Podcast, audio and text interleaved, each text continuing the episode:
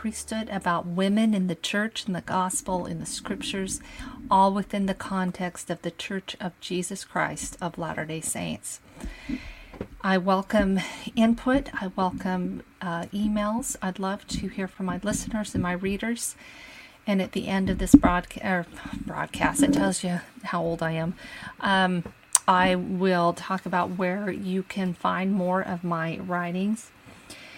But last week we talked about the purge of King Josiah. We went over a little bit of the biblical history of how there are two temple periods. The first one began with King Solomon. The second one um, begins with King Josiah around 597 BC to the uh, it goes to 70 AD when the, the temple in Jerusalem was completely destroyed.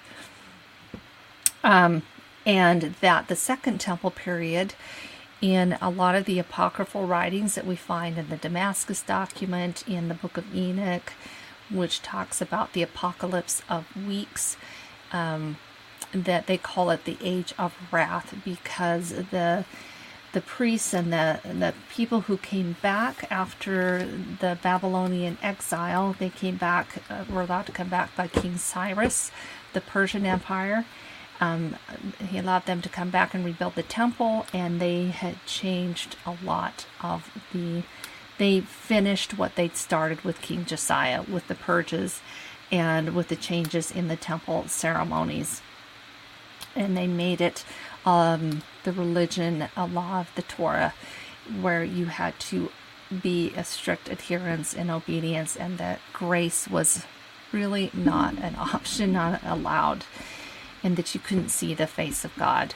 One of those big things that, well, two of the big things that they purged was um, the Day of Atonement, which is where we get a lot of um, the symbolism about the Messiah and also of the Queen of Heaven, the Mother in Heaven. They they got rid of, and as I spoke about my last um, episode, you can't get rid of the Son, Jesus Christ, without getting rid of the Mother because they were so entwined. Today, I wanted to talk about um, a little bit, go into more about this purges and how where we get a lot of the um, evidence for the Mother in Heaven. Um, we are getting more archaeological discoveries as late as, uh, or as early, I should say, as 1897. Now, as you know, Joseph Smith, um, he was killed many decades before that, and he was teaching about a mother in heaven and teaching a lot of things that uh, were not um, proved um, intellectually or um, uh, it in a educational way that um, until the, you know the earliest was in the 1890s and this is when the Damascus document was found. Um, when uh, we lived over in Belgium. Um, it's been several years now since we've returned. We lived three years in Angola and the three years in Belgium. And one of the things that I loved to do was go visit the cathedrals and the museums all over Europe. I, I mean, we went to Spain, um, went to Bruges, we went to um, France, uh, we went to England, uh, just all over. And um, one of the first things that I would always do is go into the cathedrals, and I loved the religious paintings.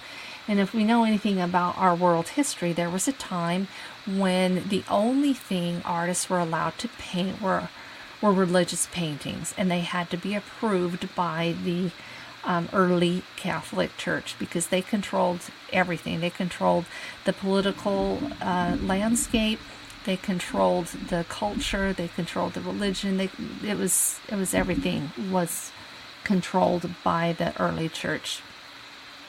So there were no paint, paintings of anything else other than of religious scenes.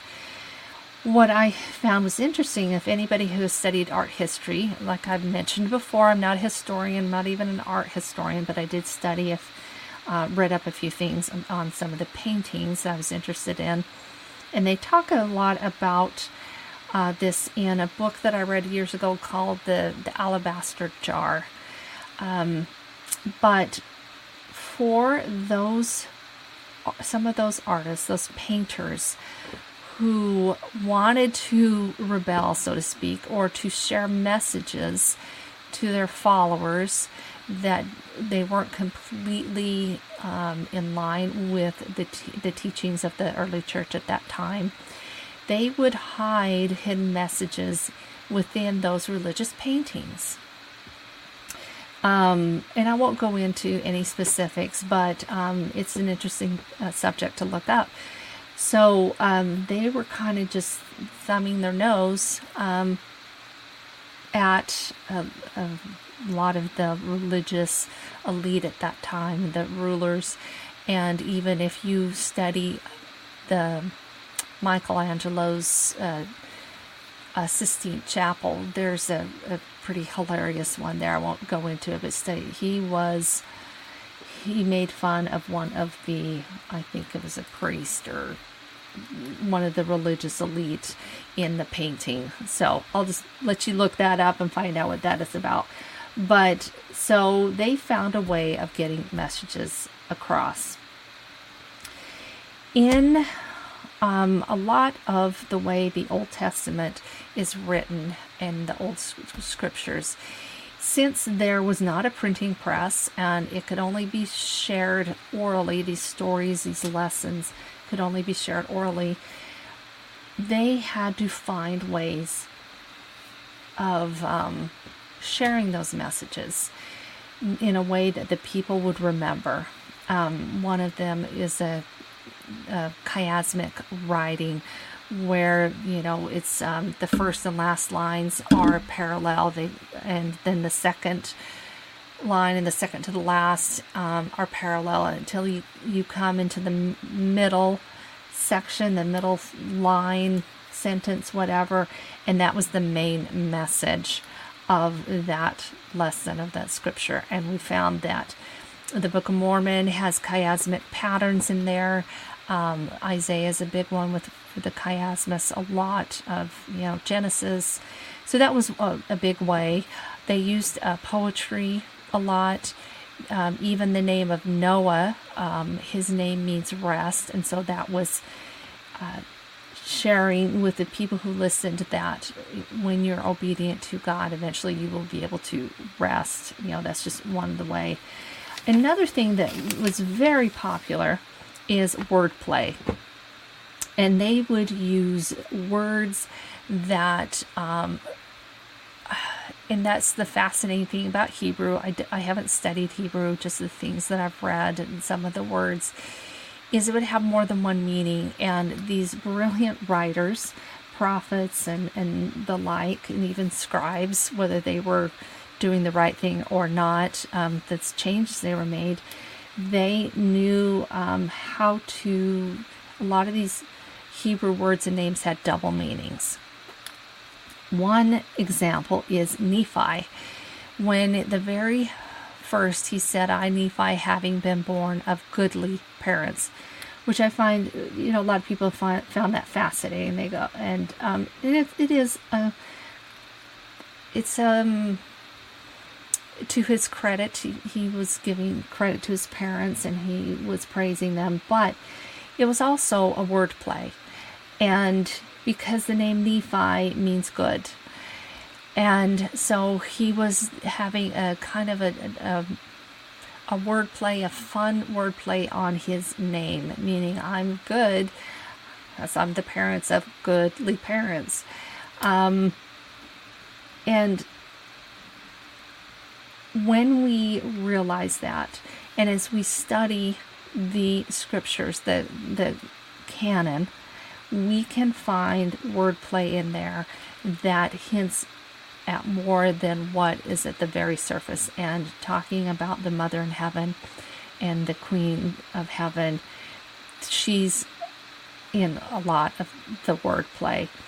One of those is the word Asher, A S H R E. And this word means happy.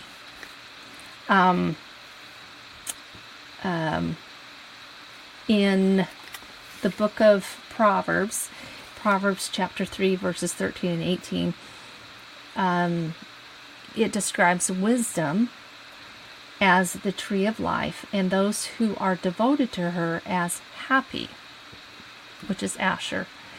And this is a wordplay that sounds like the name of Asherah. A S H E R A H. And this is just all throughout the Old Testament.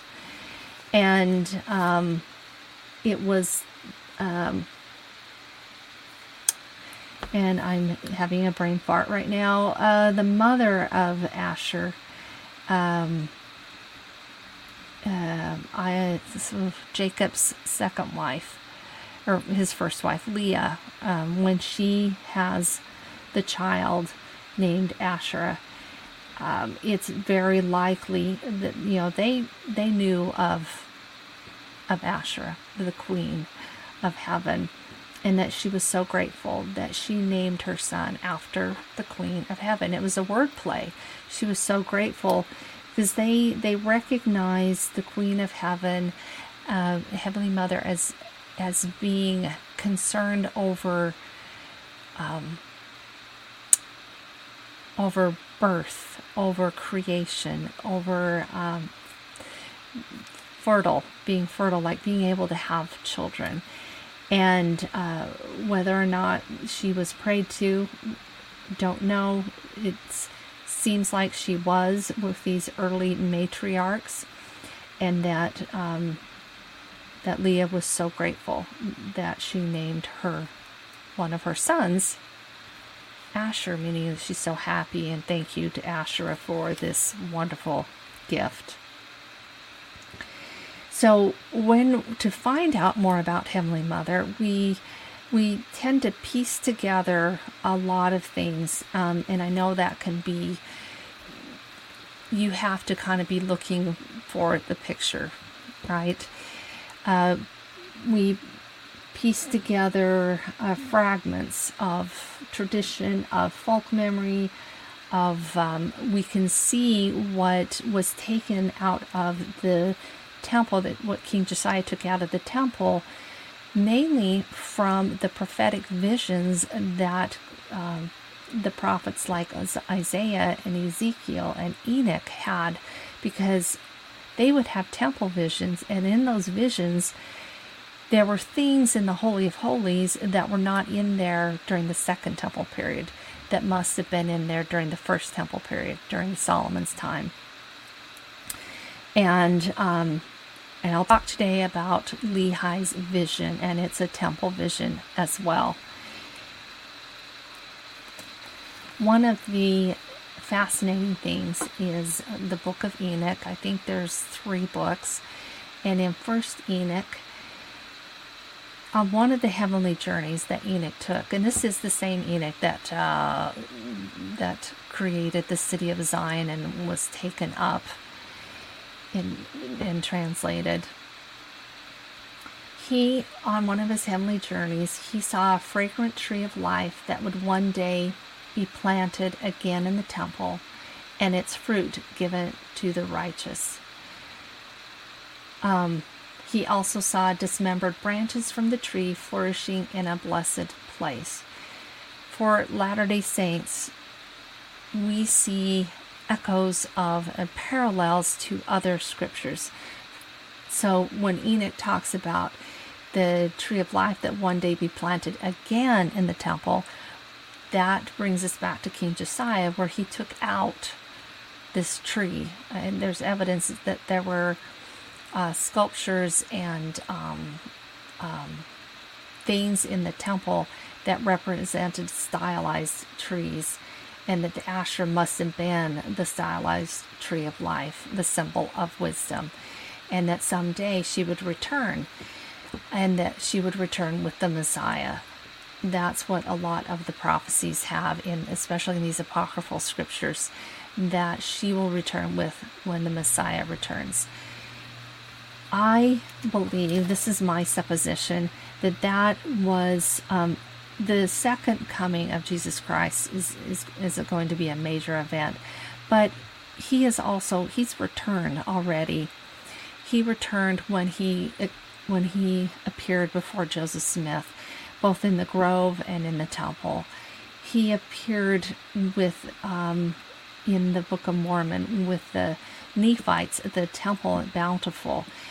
So when the temple, uh, when the priesthood and the temple was restored through Joseph Smith, to me, this was the beginning of the, uh, res- restoration of Mother in heaven as well, because we were, we began um, to restore the divine feminine, and as we as witness in the current temples, I mean, a Lot has a lot of things in the temple have been made clearer, and you can't have full temple rituals or meanings without the man and the woman, without the male and the female, without the family, because a family starts with a man and a woman, with the um, divine feminine and the divine masculine. So, in my opinion, she is returning. Um, the Heavenly Mother is slowly being revealed because of the restoration, and it began with the restoration. It began with the restoration of the priesthood. That's where Heavenly Mother began to be revealed. Began with the restoration of the temple. It began with the appearance of Jesus Christ and Heavenly Father in the grove. There are some scholars who, through various uh, symbology and imagery, feel like Heavenly Mother was there as well. I won't go into that. But um, everything is done line upon line, but she is being revealed. And it begins with Jesus Christ, and nothing could be revealed without Jesus Christ. And it starts there. Study about Him, study about the priesthood, and um, study about the temple. And more and more will be revealed about the divine feminine it has to come through the temple. If you want to know more about her, you need to go to the temple. We need to listen and pay attention. Um, and it has, we have to be ready. It is, um, we have to do everything that we've been commanded to do and to follow the example of Jesus Christ because He is the veil that we walk through. He is the gate, the door that we have to go through to enter into the presence of our heavenly parents. And we're not ready until we have done everything that we are supposed to do. and We have received those ordinances, and through His grace, we enter, and then we will learn more and more. But I think that that veil is thinning even now, and um, the the archaeology alone that's coming out is amazing. And the more and more that we're learning about uh, their beliefs and uh, about Heavenly Mother. When we talk about King Josiah's purge, let's t- talk a little bit more about what he took out, and it will help you understand a little bit more about why it it centers back into uh, the getting rid of Heavenly Mother and that he took out, he cut down all of the the asherahs, the the trees, and in the Old Testament, and I will discuss this more in my book of, the Hebrew changes and the different words, the consonants, and things like that, to uh, give more credence to my theories here and what other scholars believe. But the Deuteronomists, um, the editors and the scribes of the Bible, would change just with the change of one word, or uh, excuse me, one vowel or one consonant, one thing on a Hebrew word, and it changes from, um, it means one wholesome thing, and they can change it into a very unwholesome thing. So, uh, for instance, it talks about in the Old Testament about um, people worshiping in the groves of trees and that there were male prostitutes.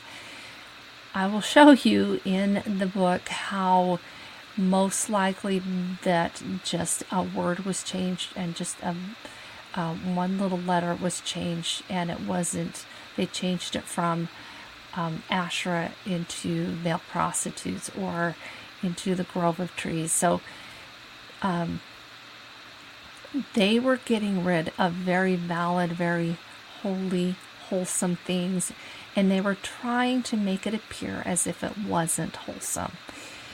Um, those changes, um, like I said, they're very confusing in the scriptures and we tend to take the very basic of the stories and we turn them into bedtime stories and we don't dig deeper into what they really mean. As we study the Old Testament, for instance, we don't have to really know much about, um, at least at this time, the Heavenly Mother. We we take away the lessons that Heavenly Father wants us to know about the way the Scripture is translated uh, currently and worshiping false gods and idols, of course, that is wrong. Those false gods and idols, those images that come to my mind are anything in our life that we put before Heavenly Father and Jesus Christ, that we put before our living the gospel. It could be media, social media, um, language, our behavior, by whether it's gossiping not forgiving, uh, refusing to gather with the saints because of um, anger, or we don't want to live the gospel because we want to live a different lifestyle. Those are gods and idols that we are worshiping. Everybody worships. You can say you're an atheist. Well, you worship the state, you worship secular things, those things that are the most meaningful to you that you put first in your life, that is what you worship. So that is the very basic takeaway that we, we get from those things, even with the mistranslation. Um, part of what he took out, besides those, um, the uh, jar of manna, Aaron's rod, the ark, um, the oil, the manna. Um, there were a lot, all of these things were kept in the Holy of Holies. And to, to show you one reason, to, to demonstrate one reason why, just because he burnt these wooden images, um, these, these trees, they what they were were trees that represented Heavenly Mother. He also took out the uh, Aaron's rod that had budded, you know, was an almond um, an almond flower. He burnt that. Um, and also um, the staff that Moses had erected in the wilderness when the people were being bitten by snakes. And he erected this um, this pole with a snake on there, and he told the people, when you get bit, you just look up and uh, you will be healed. And of course, that's very symbolic as well. We take a lot of symbolism from that with our own personal religious practice. Um, he, King Josiah, burnt that as well. Well, was that evil? No. He wanted to get rid of anything that could even come close to idolatry. Was that good or bad? It just was. Um, I don't agree with that. Perhaps the people were um, burning incense to them. Maybe they were, uh, it was becoming too, they were focusing too much on the, the, the figure and the image more than their beliefs and their practices. But so not everything he did was on, um, uh, just because King Josiah purged it doesn't mean that it was um, a bad thing that he was supposed to get rid of. Now, he did get rid of some things that were not good at that time.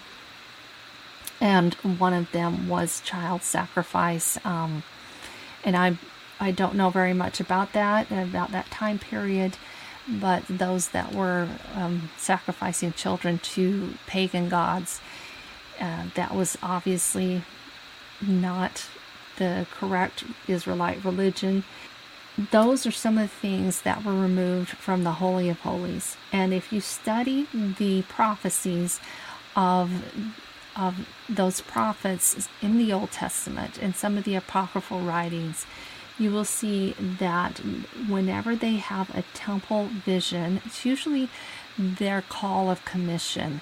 That's their calling as a prophet. They've been commissioned as, you know, okay, now you are called to be my prophet. A lot of those are um, in the temple. Uh, temple visions were not always the commission call, but they would have various visions in the temple and they would see things that represented the Holy of Holies and those things that should have, that were, that would have been in there at the time of King Solomon that were not in there later on. And we know what was not in there a, a lot because of historical records. Um, when we think about why the priests took out these things out of the Holy of Holies, why is that significance?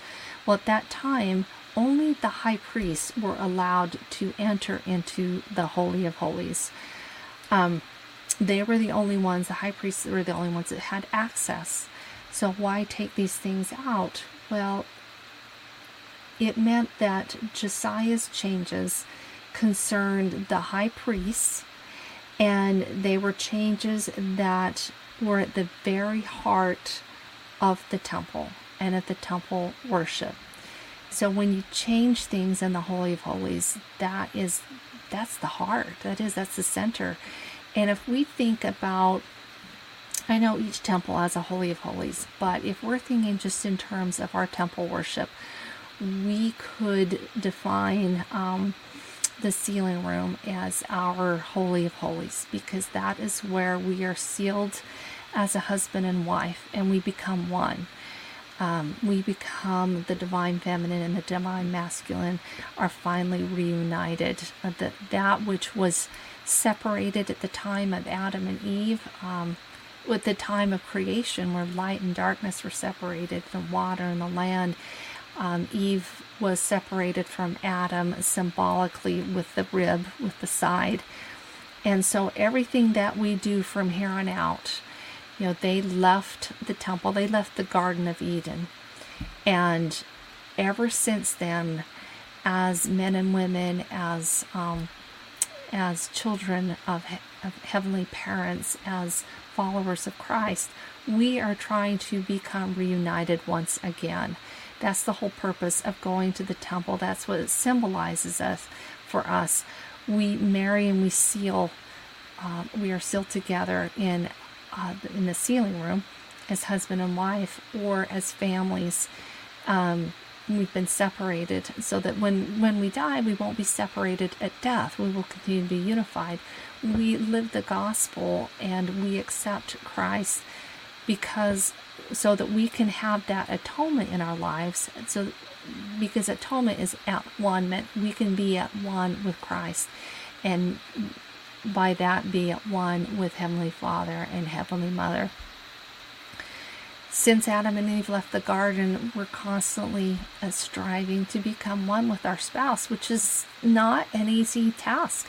Uh, two different people, two different sexes, come from two different cultures, two different um, family uh, histories, just so many differences, and the Lord expects us to become unified somehow, to become two halves of one whole, and become interdependent. So, this whole thing is that we are trying to become reunited, eventually reunited with heavenly parents, reunited with Christ, reunited with our families and what King Josiah changed, he changed the heart of all of that. He made it very difficult to be reunited. Let's turn to, um, let's talk about Lehi now and his vision. Um, part, uh, we, the cool thing about that is that it's not long after he has left. Uh, you know, it's still very strong in his memory about Jerusalem, about what was happening to the changes in the temple at, at the very, you know, in the uh, in the Holy of Holies, what was being erased, scrubbed, burned, and the persecution. And he has this vision. We know from dreams and visions, uh, imagery, metaphors, that they can mean more than one thing. We get several meanings out of one image, and that's by design. When uh, Lehi sees this, he's in this wilderness and he's guided to the path that takes him to the tree of life and he partakes of the fruit and he sees um, the this big building without foundation and they were wearing fine linen and pointing and jeering and mocking the um, and then Nephi has he wants to know the meaning and he has a um, he shares additional details that were probably in Lehi's description as well, but we don't have that book anymore. That's part of the 116 lost pages. Um, and he he sees the mist of the darkness, um, the the people. Um, part of what this imagery represents, and anybody who studies dreams knows that when we have a dream that we're meant to decipher, we dream of, of images and of things that we are familiar with, and it usually ties into part of our history. We dream about a house we grew up in. We dream about people that we haven't seen in ages or may have have passed on. We we might dream of something that happened the day before, but they're all jumbled up, and, and in the dream, in the moment, they make sense. But when you wake up, you have to think about it and realize that they are representing something else. They're an image. They're, your subconscious is trying to teach you something that you need to know um, to unpack. This is the same for Lehi. Part of this, I believe, is he is seeing what was happening in Jerusalem. Now, it doesn't take away from what we get from the Tree of Life vision, and Lehi's vision. That's all exactly correct. But he is seeing what has been happening to the temple, the changes, um, the the building with the fine linen. Fine linen is representative of uh, can represent the temple linens, right? And that those people are the prideful and the um, the politically and religious elite that were making changes, which is they were taking out the foundation, right? It was a building without foundation. They were taking out the foundation of the temple, which was the Holy of Holies, the Messiah, Jesus Christ, Day of Atonement, Heavenly Mother. And the path, and remember what I said last week, part of what they were changing was um, that they weren't, that you can't enter, you weren't allowed to enter into the presence of God. Uh, the presence of God was the Holy of Holies. Um, or just, yeah.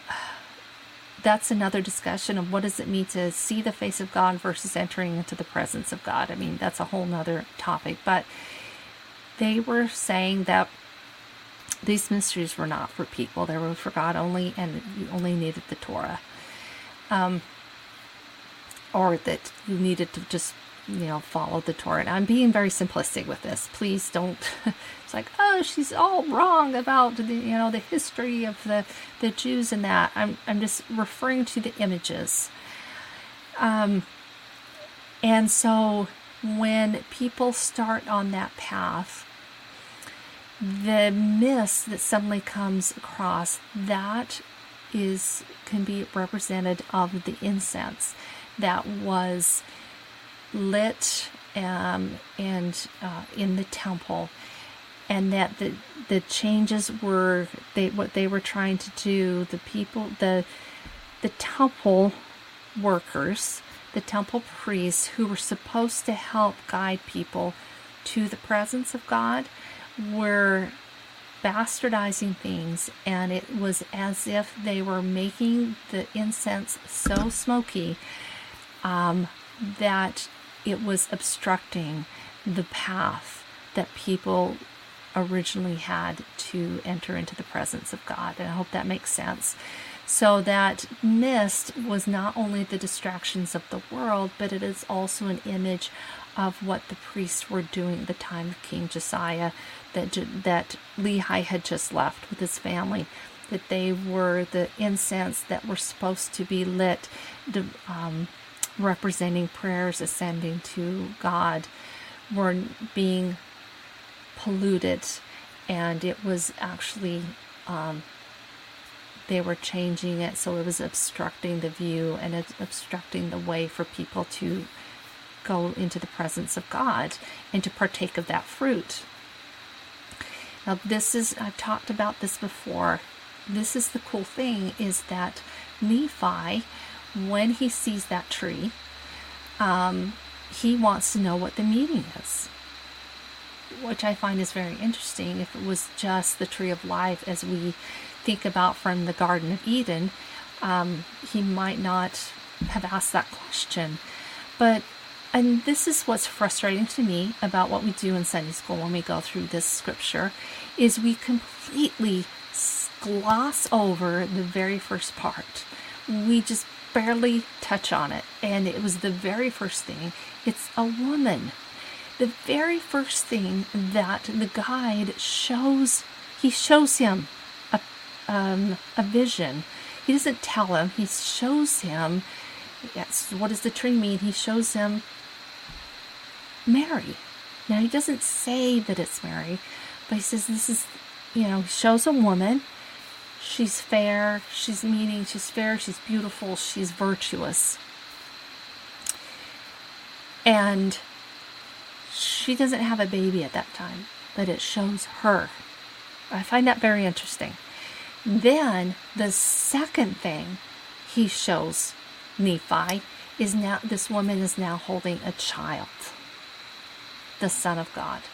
And he says that this woman is the mother of the Son of God after the manner of flesh, meaning there is a heavenly mother of the Son of God, right? That is the spiritual and the heavenly mother. So it's very telling, very interesting that this guide is so careful and specific about the, what he refers to Mary as. So remember those first two symbols, um, the first two descriptions, um, meanings that are given to us and given to Nephi are all about the woman and all about that she's a mother of the Son of God. So the fruit in this particular vision, um, the tree represents the mother and that the fruit represents Jesus Christ. And that's how they're so entwined, right? And um, there's a lot of paintings after that in the early church history, in the Catholic church history, that where um, the mother, where Mary is the throne and um, Christ is sitting on her lap, where she's the tree and he is in the tree. He's hanging in the tree and they're getting, they're remembering the echoes of these symbols that the people, the refugees, took with them at the time of King Josiah's purge. That they weren't completely gone underground. Now, yes, it's been incredibly diluted by the the Catholic Church, but boy, they had they have strong echoes of that. And I'm not talking about you know, there's uh, the Mariology, where uh, people worship Mary as an intercessory, that that people pray to her to talk to the Son, and that's not that I'm talking about is um, is what we do or what the Israelites did. They they the intercessory person here is Jesus Christ, and He intercedes on our behalf to our heavenly parents and to Heavenly Father. So somehow the mother is so tied to the son. And that's why the feminine divine is so incredibly important. The veil is thinning and the the the heavens are opening to what that means for us as women. Um, study that. Study the vision of Nephi and Lehi with an eye trying to understand, remember what they were leaving behind. What was it that they were trying to restore to us?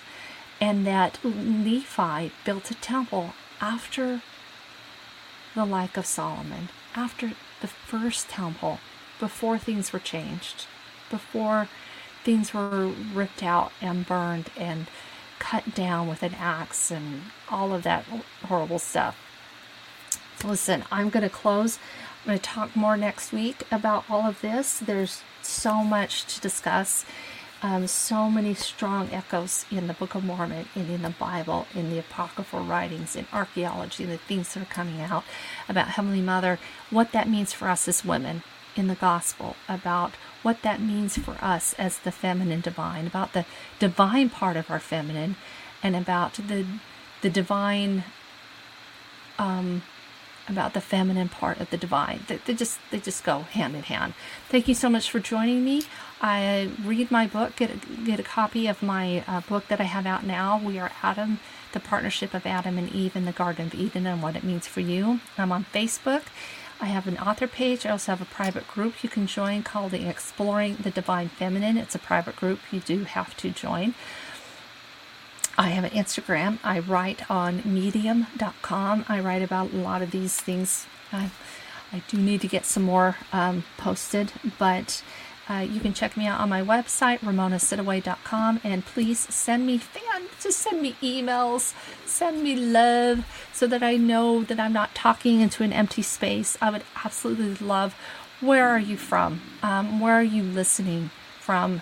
And um, what I'd like to do is just offer a reward um, for the person that is listening from the longest, the furthest um, place.